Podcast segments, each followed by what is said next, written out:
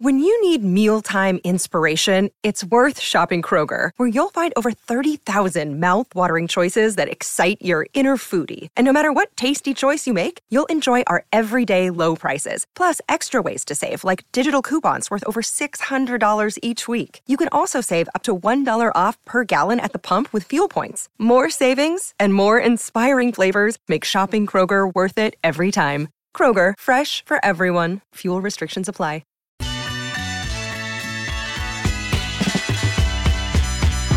Just like that.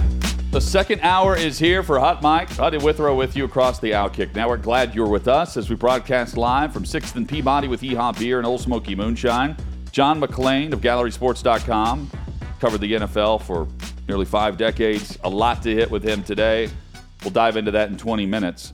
Uh, plus, later, John DeFilippo, longtime offensive coordinator in the NFL, now the head coach for the New Orleans Breakers in the USFL. Great conversation there where at one point recently he didn't think two different doctors told him he may not walk unassisted again. And he was able to sprint onto the field run onto the field uh, for their season opener in new orleans and they're off to a great start there. We'll dive into to that question and topic and discussion and much more uh, including all the quarterbacks he's coached. You want the list Yes. just real. Uh, not, let's go. Let's not, go through some of not them. Not the entire list. It's just five quick ones. Nick Foles, Gardner Minshew, Kirk Cousins, Derek Carr, Justin Fields. We can also throw in It's not bad. Wentz into that.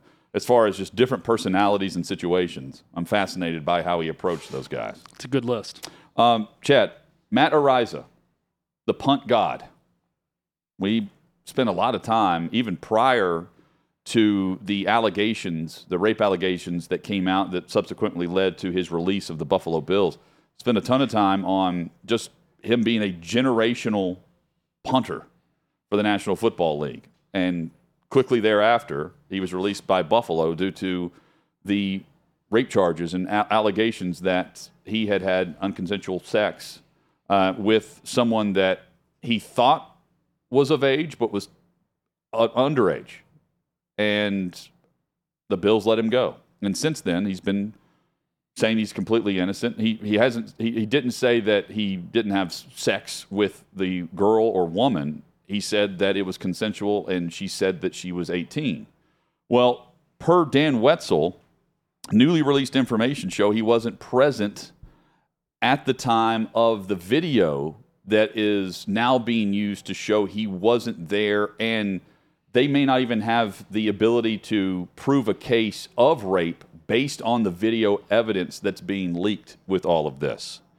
This is this is something that is not a not a recurring issue enough that's discussed as a top headline.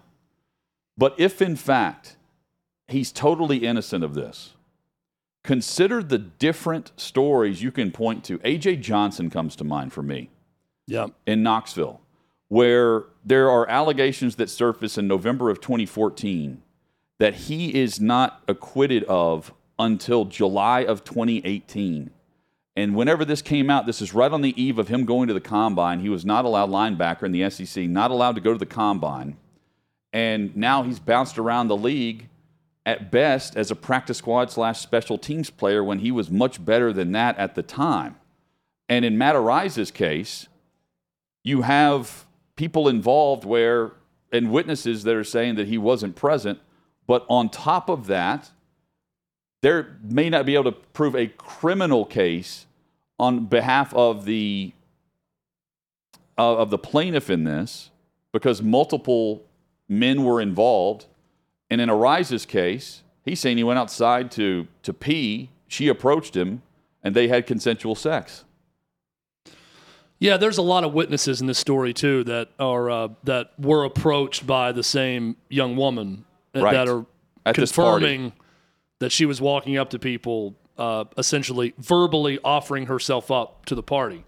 Um, it's a terrible situation, and it's a great lesson in there is a court of opinion and there is a court of law in this country, and we must wait until the court of law rules and all sides of the story are released. Now, is he guilty of statutory rape? He, he well, he still can face civil charges Yeah. of that. Yes, I would say so because uh, a defense is not. She said she was 18, even though I believe him based on witnesses and everyone else in this case that said the same thing that she was walking around telling everyone that. Now, does that put the onus on someone to look at their ID, you know, before having consensual sex with them? I, I don't know how that looks in court, but is he completely innocent of everything in this? Maybe not. Maybe he is going to face something civilly, but the big headline and takeaway was Matt Araiza was involved in gang rape when this story came out, and that was the allegation. And he's not guilty of that. He has been cleared of that. And that's an important thing to note. And here's Well- the crazy thing about it, Hutton. This could cost him his career in the NFL. Could, but also I don't know that he's going to get another name. chance. It could clear his name. This video where it's very unclear on on if she's uh, approving of whatever's going on or not. Let's put it that way. And if you can't prove that in the video that's taking place where Araiza is not present, how can you believe her if she says that, oh, I told him I was 17? If everyone else is saying she's going around saying that she was of age. Yeah, I don't think I, I I don't know the law, but I don't think that matters. Well, it's Like, she could say she was preponderance of- 25 It's and- a preponderance of the evidence, so it's more likely than not if it's a civil trial. Well, they're not going to press charges on the allegation of gang rape because she's so off. And the allegation of the attorney representing her is saying Araiza's attorney is leaking this um, so that they'll drop the civil suit. And he said he, we're far from dropping those charges against Araiza. But two days after these allegations came out, Buffalo, you know, kicked him to the curb. They hung with him for a couple days, and, And then took- the I mean, noise got too loud but, to hold on. But to him. also, this is, this did not happen as he went straight into the league. This is something that had happened At San a Diego ye- State. But but yeah, but like a year and a half prior, where the San Diego district attorney didn't bring forth charges for a while, criminally. So it's it, it is a mess, and it just goes to show, like, I mean, false accusers should face more than just you know a fine or wasting people's time in this. Um, it, it just they should face charges yeah, I, I I don't. if you could prove that what the allegations are are absolutely false. Well, what's happened now to Matt Araiza and what happened to AJ Johnson, the other example, who was at, with the you know eventually got to the NFL, but career was definitely in jeopardy, and years of his life were taken away because he faced an allegation that was completely false. Well, let me throw one more in. So- something should happen. Trevor Bauer. He has Yeah. maintained his innocence, and he's been blackballed by Major League Baseball. And nothing's Yeah. come of that case. The fear is in doing so, you don't want to discourage women from coming forward if they are legitimate victims of something. And that if there is suddenly now you're on trial too, Mm-hmm. and if you aren't proven right, you're going to go to jail for being a false accuser. Right. That would scare. It's women are uh, many women are scared to come forward either way. That would scare away a lot more from doing that. I'm so you've got to be able to prove it. that's the flip side of the argument. But if you can find malice, Mm-hmm. you know, it's sort of like um, uh, libel or slander, right? It's a law like that. If you can, if you can find this person knowingly did this for whatever reason, out of malice, they were angry with the person, or we have texts that show this was actually the relationship. Yeah, I think it's it should be worse than a fine. I think there should be jail time for someone that eh, basically ruined someone else's life or a part of it with a false accusation. That should happen. Now, how it, it's got to be something that's very difficult to prove, though. Also, right? There- I mean, I'm- you got to make it really, really hard to prove that the standard of proof of what you're looking for with that would have to be very, very difficult. I think for a false accuser to face jail time. But this is turns out it's a sad story for Matt Araiza because he was charged and he was convicted in the in the court of public opinion, and it looks like he's not guilty of the crime he was accused of. Even if he is guilty of something, he may be civilly liable for. Well, he has filed a claim against San Diego State University for damage to his reputation. Uh, that was a document that was acquired by ESPN. But also, also remember, like th- this came to light as he was drafted and and went into the league. So this the, news came out, and the accusation, the response at the time was, well, here's the text between the two parties. Here's the correspondence. There are at least two witnesses that claim that and, and will testify that she was going around the party saying she was 18 years old.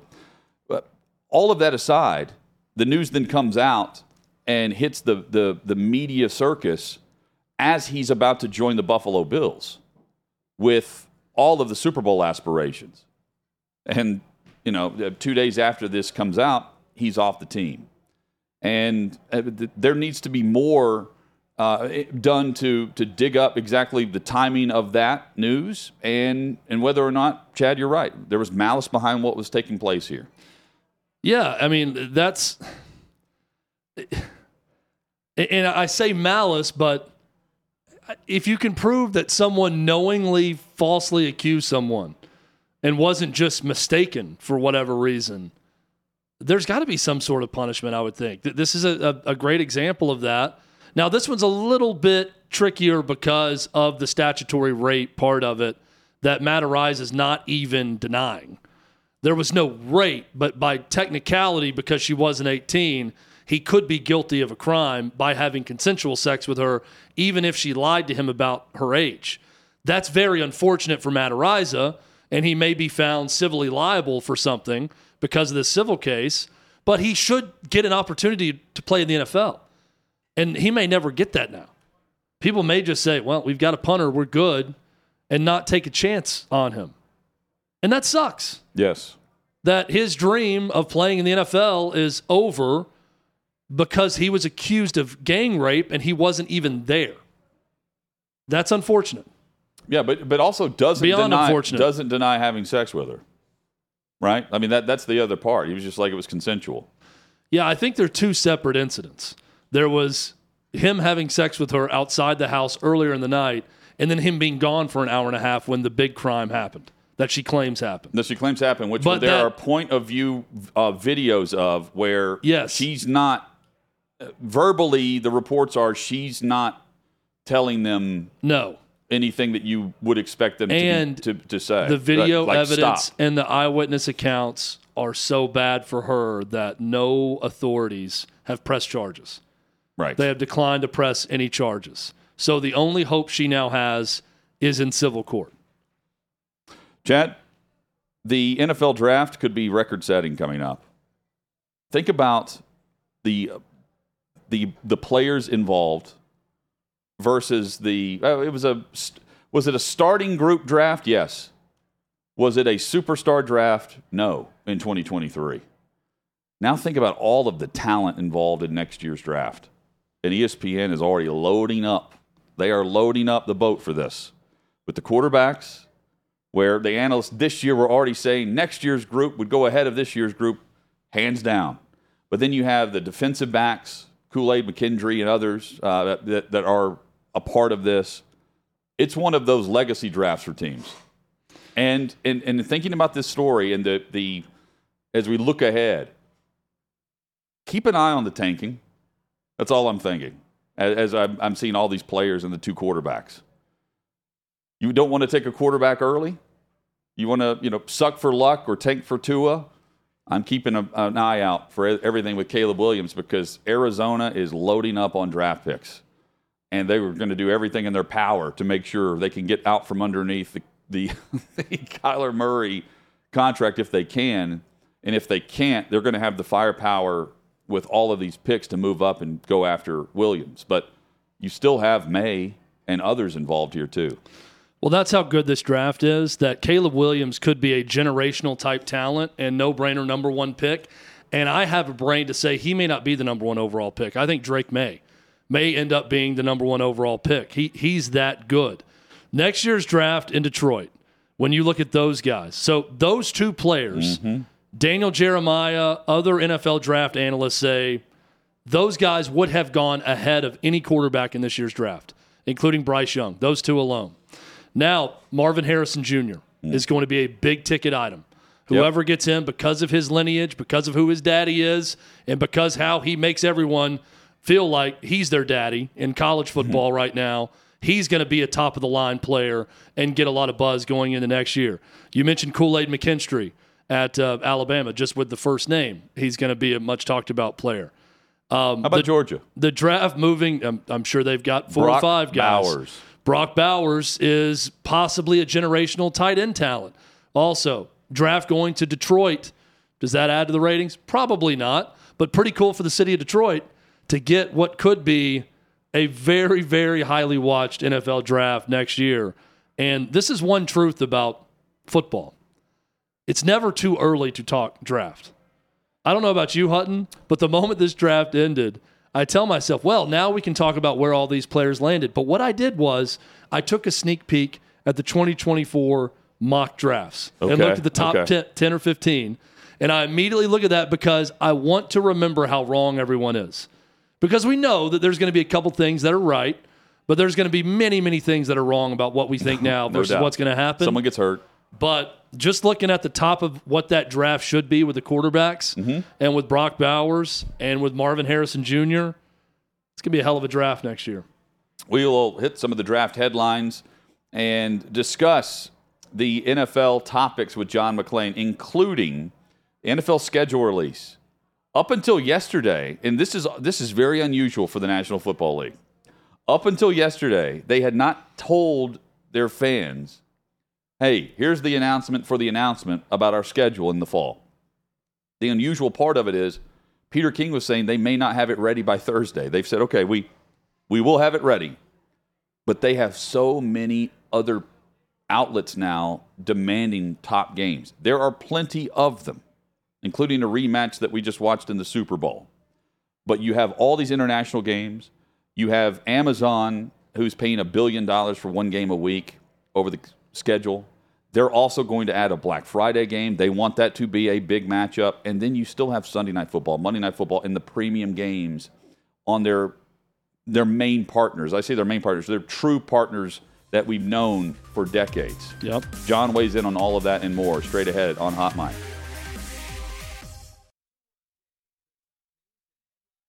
With threats to our nation waiting around every corner, adaptability is more important than ever. When conditions change without notice, quick strategic thinking is crucial. And with obstacles consistently impending, determination is essential in overcoming them. It's this willingness, decisiveness, and resilience that sets Marines apart. With our fighting spirit, we don't just fight battles, we win them. Marines are the constant our nation counts on to fight the unknown. And through adaptable problem solving, we do just that.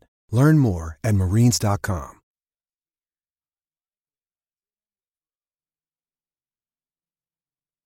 John McClain joins us talking NFL headlines and much more. Sixth and Peabody, our location with Yeehaw Beer and Ole Smoky Moonshine. Hot Mic rolls on across the Outkick Network. Find John with GallerySports.com and find him on social at McClain underscore on underscore NFL. John, how are you? I'm doing great, guys. How are you? Uh, fantastic. The NFL knows how to make an event out of anything. They've done it brilliantly with the NFL schedule release. But what makes it so difficult, John, is all of the networks paying billions want about how many teams as much as possible. How many of these organizations truly drive the boat for what makes the schedule so difficult to put together? They wanted to make the most money. They'd have the Cowboys on every primetime game because the Cowboys draw the biggest audiences. And then you look at New York, the New York teams, Philadelphia now, San Francisco, the big markets, Packers, of course, Steelers, because they have great tradition. If the Bears ever got decent, they'd want them as well. But they can't do that because they want to spread it around. They've changed some rules this year, which uh, makes it a little more interesting. And uh, um, it's amazing to me. We know who the teams are going to play, we know where they're going to play. And now we just, we're on the edge of our chairs trying to learn when and what time.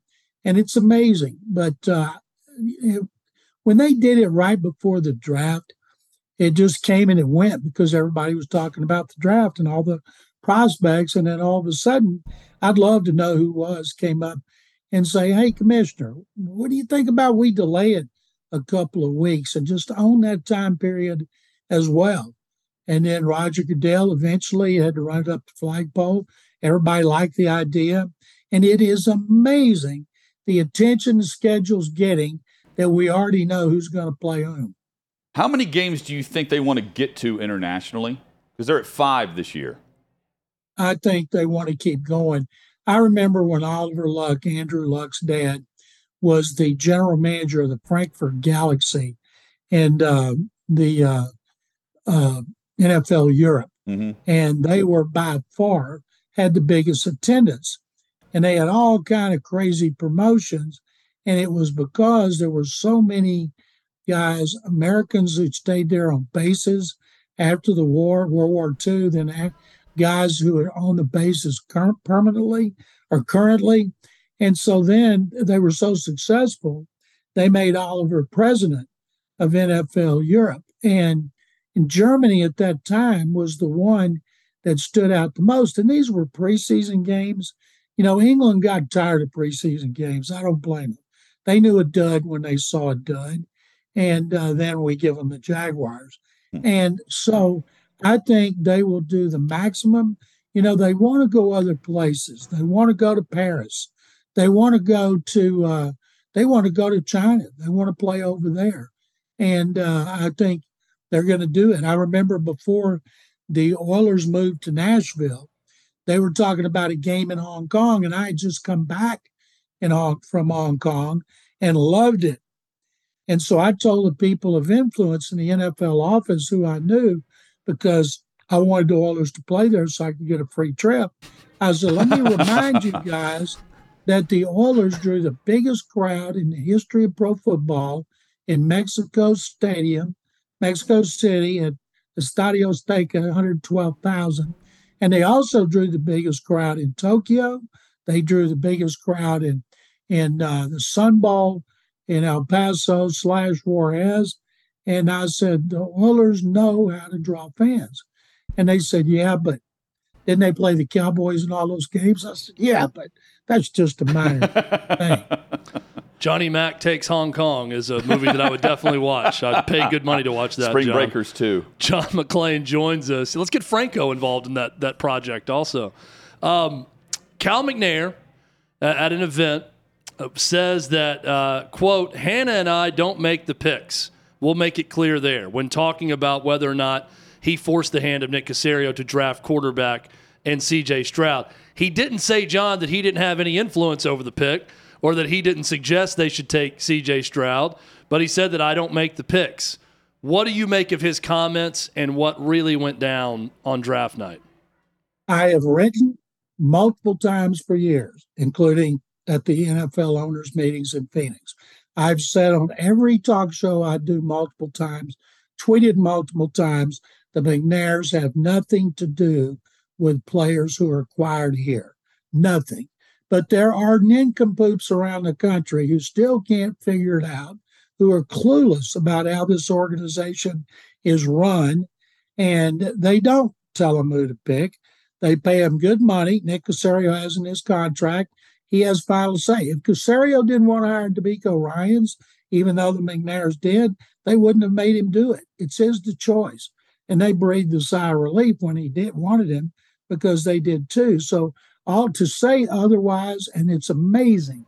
The national media still can't figure this out. It just blows me blows me away. So they try because it's been out there a lot. Uh, Cal McNair before their annual charity golf tournament said that. Maybe people believe it. They have nothing to do with the uh, acquisition of players, whether it's free agents or draft choices. John, what do you think about this theory? I think this whole thing is out there because national media that predicted that the Texans were out on CJ Stroud and thought that they were, they don't want to act like they were fooled. So the better explanation for them is to say, oh, well, the owner must have gotten involved because all of my sources say they didn't want CJ Stroud. So must have been the owner that made them make the pick. I, I think that's what's going on is a lot of national media don't doesn't just want to come out and say, well, I was wrong on what I reported on CJ Stroud and the Texans.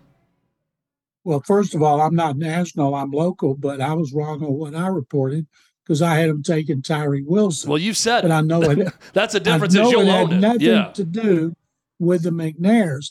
I got into it with one prominent national guy who was just sure his sources were correct, telling me that that DeMeco Ryans made the pick, and I said uh, no. Then he called the next day and said, "Oh, I'm sorry, Cal McNair made him take the pick. And I said, no. How many different times do I have to tell you? Do you think you know more about the way this team operates than I do? Well, my sources. I said, do your sources know more than I do? I'm telling you that is wrong. But like that's as good an explanation as I've heard. I remember right before the draft, another prominent national person I have great respect for said Cal McNair was getting more involved. And people here that know what's going on laugh their butts off because that's not the way they operate. They keep he and his wife Hannah, who's very influential, up to date on everything they do. And then when they want to do something, they tell them what they're going to do, and McNair sign off on it. They didn't want to trade DeAndre Hopkins. They didn't want to let J.J. Watt go, but they left those decisions up to their people. And unfortunately, a lot of decisions stunk. John, I think it's an interesting question to debate here. Who's in a better spot in year one, Anthony Richardson or C.J. Stroud? They both have run games. Uh, they both have offensive lines that, that the teams feel like will be better going into next year. First year head coaches are in both spots. Who do you point to? Stroud because he played a whole lot more than Richardson. Richardson playing 13 games in college and not playing very well was drafted number four overall because of what he can do, not because of what he did. Uh, I mean, his completion percentage, you guys saw him, was in like 58%. Mm-hmm. Yes, he's got incredible ability. So did Jamarcus Russell. So did Vince Young. He had incredible ability. There's a lot of quarterbacks who I'm not saying with a whole package like he is, but they could run. They had great arms. They could throw on the run. They were good people. Either they got bad coaching or they got a, an, an, an owner who was impatient, who pulled the plug on that regime and everything changed, or they were just not what they were built up to be. And so I would think Richardson, uh, I don't know how quick he'll play. I'm writing a column right now for gallerysports.com that no matter what DeMeco Ryans, Nick Caserio, or Cal McNair say, the plan is for Stroud to play, start the first game. Uh, and I would love to see it, DeMeco Ryans' first game here. I can't first the first game I look to every year when the schedule comes out is when the Texans play in Nashville, because that's my favorite city. And I'm kind of hoping this year it's later whether we have a better chance of Stroud and Will Levis playing against each other than early when Ryan Tannehill is going to be playing.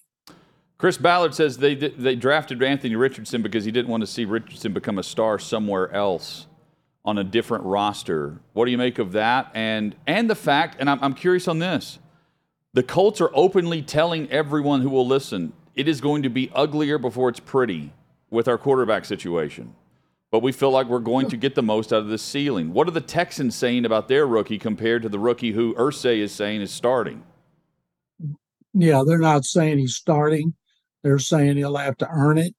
Uh, they like their quarterback room, which includes him and Davis Mills and Case Keenum, who was signed to be the mentor for the young quarterback. I keep going back. I said as soon as he was signed, he's here for mentor a quarterback, and then I I lost track of that. Had him taking defensive end when I should have had him taking quarterback all along because that was a plan, and it was a dead giveaway that that was a plan when they signed Case Keenum. His third time he's been with this franchise, and he's still beloved in the city of Houston. And uh, so uh, I think that Anthony Rich, I think they're all going to struggle. Yeah, you know, there's it's very rare that you see uh, Dak Prescott won as a rookie. Russell Wilson won as a rookie. Peyton Manning threw 28 interceptions as a rookie. And so it, you just don't know. So much of it has to do with players around him. The Texans still lack a big time receiver. And Robert Woods may be their best receiver. Nico Collins is, but he's hurt too much. It's going into his third year. And Tank Dell, a third round pick from Houston, who scored more touchdowns than any player in college football last year, uh, people here are really excited for him. He's small, but he's so quick. You know, anytime you got a little guy named Tank who scores a lot of touchdowns, fans are going to fall in love with him no matter where he's from. So Stroud doesn't have the beneficiary of really good receivers. He's in the same situation the Titans are in. Actually, all these teams, you know, they still need to add a go-to receiver unless one develops, but you can't do everything in one off season. So I would say Stroud has a better chance to start well than Richardson simply because of the experience. Right after the draft, or maybe it was in the final day of the draft, an ESPN executive said, "Hey, Mel Kiper is going. He needs to be in the Pro Football Hall of Fame." Uh, do you agree? And can you explain the contributor wing and the media wing? Because players are outraged that Kiper would get in over a player, and that's just simply not how it works. Well, he's not. No, it isn't, and that's a good point, Jonathan. First of all, there's a contributors category. He won't be in that. Uh, the Pro Football Hall of Fame selects every year a broadcaster to go into the Hall of Fame. Pro Football Writers of America uh, has one per year that that our organization votes in. It's the greatest honor you can get. And I was honored in 2006, and that's still, along with the Texas Sports Hall of Fame, the, the epitome of our profession. And uh, so Kiper would be, they call it the Pete Rozelle Award. And yes. uh, there's a lot of competition for that. And everybody they take is deserving.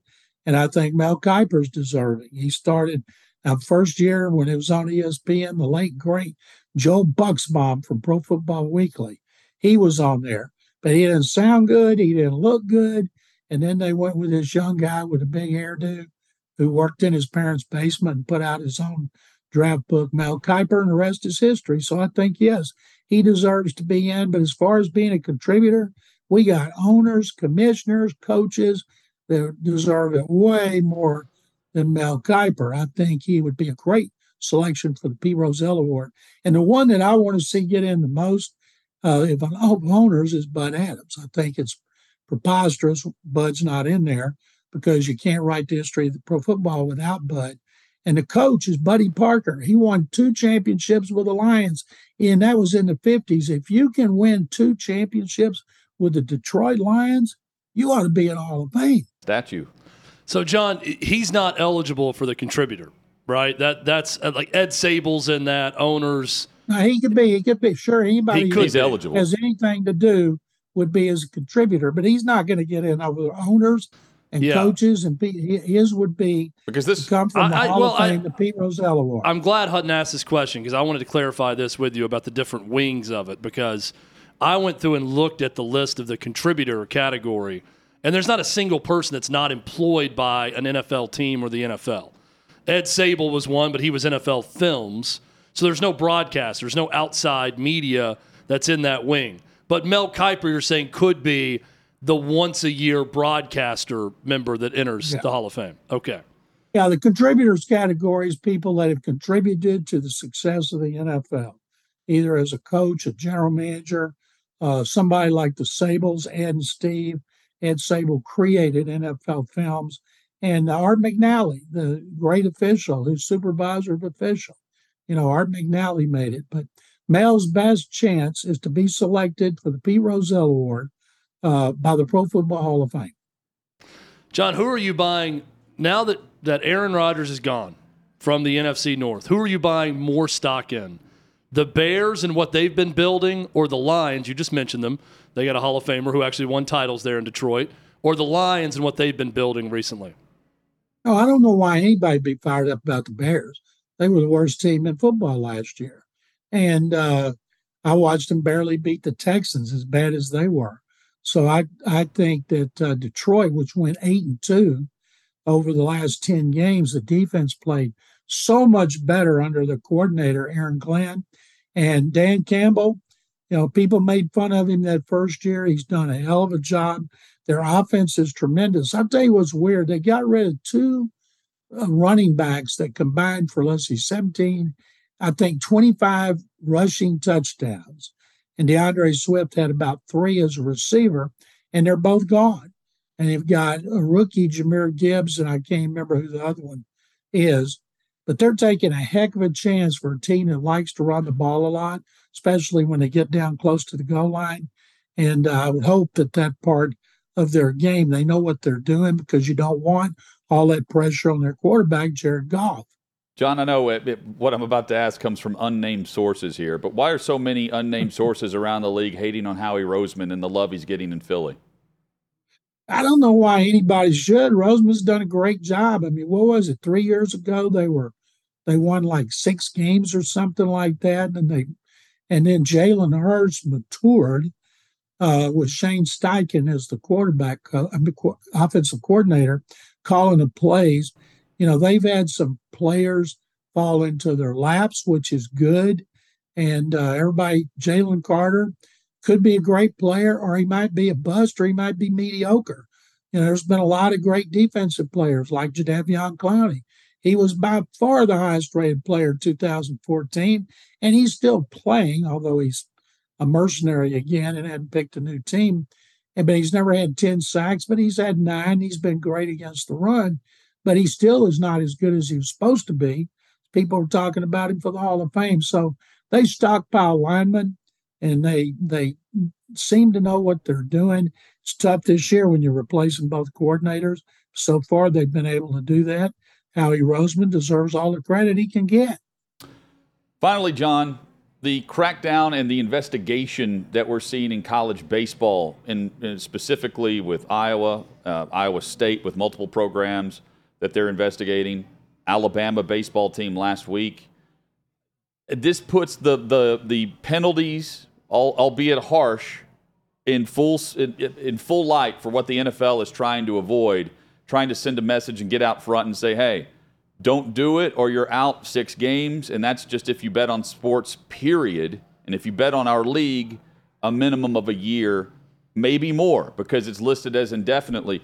I'm, I'm thinking of their CBA and, and the penalties involved with this compared to what college baseball and others are now going to have to look at from the college angle.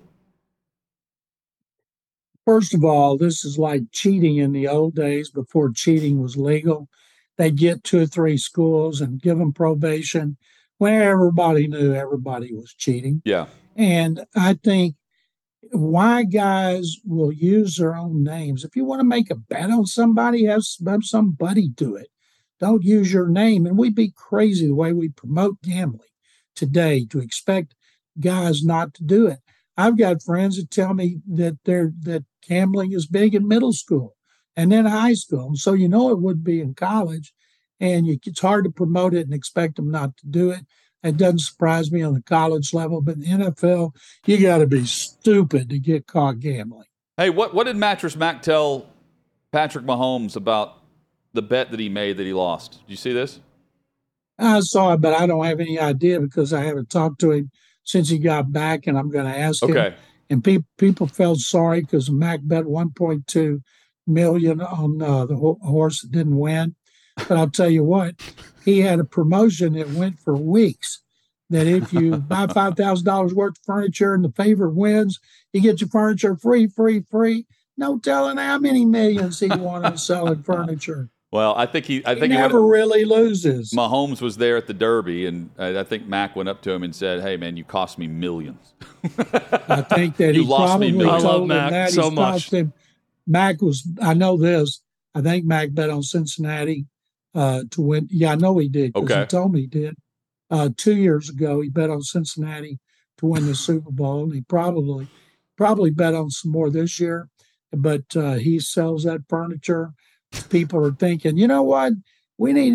I mean, we should go buy some furniture. We got a chance to get it free, so let's five grand. GallerySports.com is where you can check out the podcast with McClain and Mattress Mac, and you can read the great work of John. John McClain will there. ask him that question on the podcast. I I'm can't sure wait to he'll hear get that into it. conversation. John, thank you as That's always. the first thing I'll ask him is what he talked to Patrick Mahomes about before the Kentucky Derby. Love having you on, man. Thank you. Thank you guys very much. I can't wait to talk to you next week. Yep, same here. John, we too look forward to you coming to Nashville. We always look for that on, yes. the, you, on the White. NFL uh, schedule. That's what we're always looking for first. John McClain. Follow him on social at McClain underscore on underscore NFL. The Pac 12, there is one president, Chad, who has a theory, a reason, an excuse. We all have theories, Reason and excuse? I don't know which one it is. theories, For reasons, why excuses. the Pac 12 doesn't have their television rights deal and doesn't have the proper suitors yet. That's next on Hot Mic.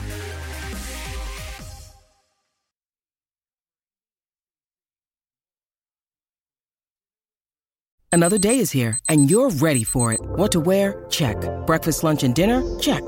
Planning for what's next and how to save for it? That's where Bank of America can help. For your financial to-dos, Bank of America has experts ready to help get you closer to your goals. Get started at one of our local financial centers or 24-7 in our mobile banking app. Find a location near you at bankofamerica.com slash talk to us. What would you like the power to do? Mobile banking requires downloading the app and is only available for select devices. Message and data rates may apply. Bank of America and a member FDIC.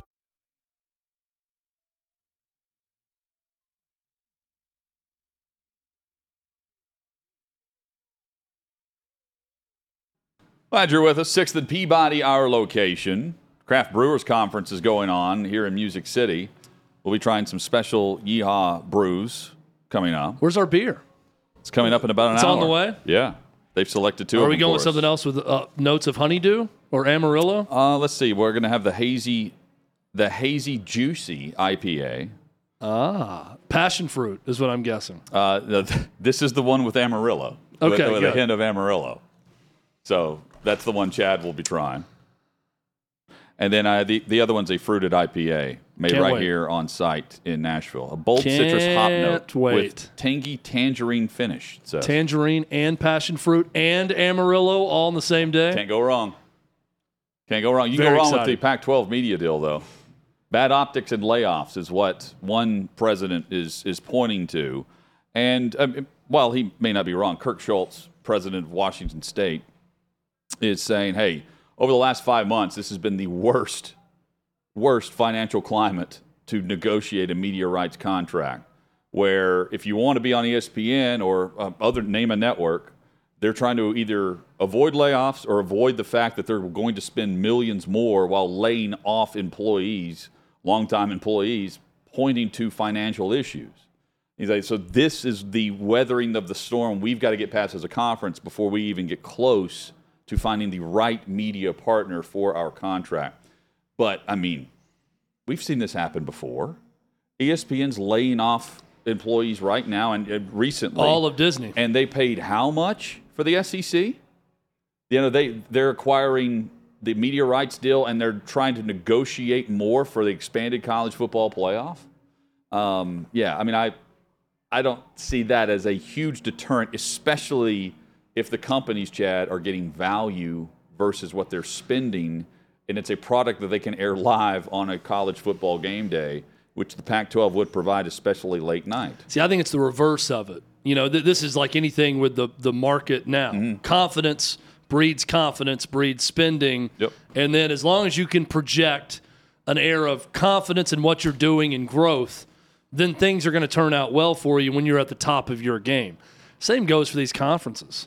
I mean, the coverage of the Pac 12 mixed with external negativity and internal negativity with the conference has led to this perfect cocktail of an untouchable resource right now. That, that's where it is. It's not because of optics and layoffs with media companies. It's because media companies and everyone, sports fans, media covering college college sports, they're all down on the Pac-12. And sometimes, and this is, I think it's real with them, but whether it's real or it's it's imagined, it becomes real when the forecast is so bleak. And the forecast is bleak right now for the Pac-12, and that becomes their reality. I'm I, the surprising part to me is all of the college, all of the universities currently are to some extent banding together, at least uh, from the uh, the front facing viewpoint. Well, on certain issues, they're trying to come up with a consensus. I don't know. They're banding together Well- when it comes to media rights. But what we're what uh, is it, they're banding together on and keeping the conference together optically. This is another statement the, for that. the the member schools? Yes. Yeah. Yeah. And, and meanwhile, like whenever Texas A&M, whenever we had the expansion into uh, the SEC, prior, I'm, I'm just saying prior to Texas and Oklahoma, but you had the the group of schools that were supposed to be together in partnership to vote no if Texas ever wanted in or if Oklahoma wanted in, and then of course they voted yes. Right? They're going to help Texas A&M keep those colleges out, and by by doing so, in the future, you would help schools in proximity to us. You would keep them out of the SEC as well, and of course that doesn't happen. because ultimately you're looking to pair up with someone. Who's Washington State pairing up with? They they're desperate for a media rights deal. People are loyal to their own options. Yes. And when your options are limited, you're going to be very loyal to that option. So Washington State and some of these other Mm-hmm. programs are going to be very loyal. Cal, very loyal to the Pac 12 because they don't have many other options. If I'm Washington and Oregon right now, I'm looking around. I've got a wondering eye on some other conferences to see if there's a better opportunity because right now, Pac 12 is not one of them.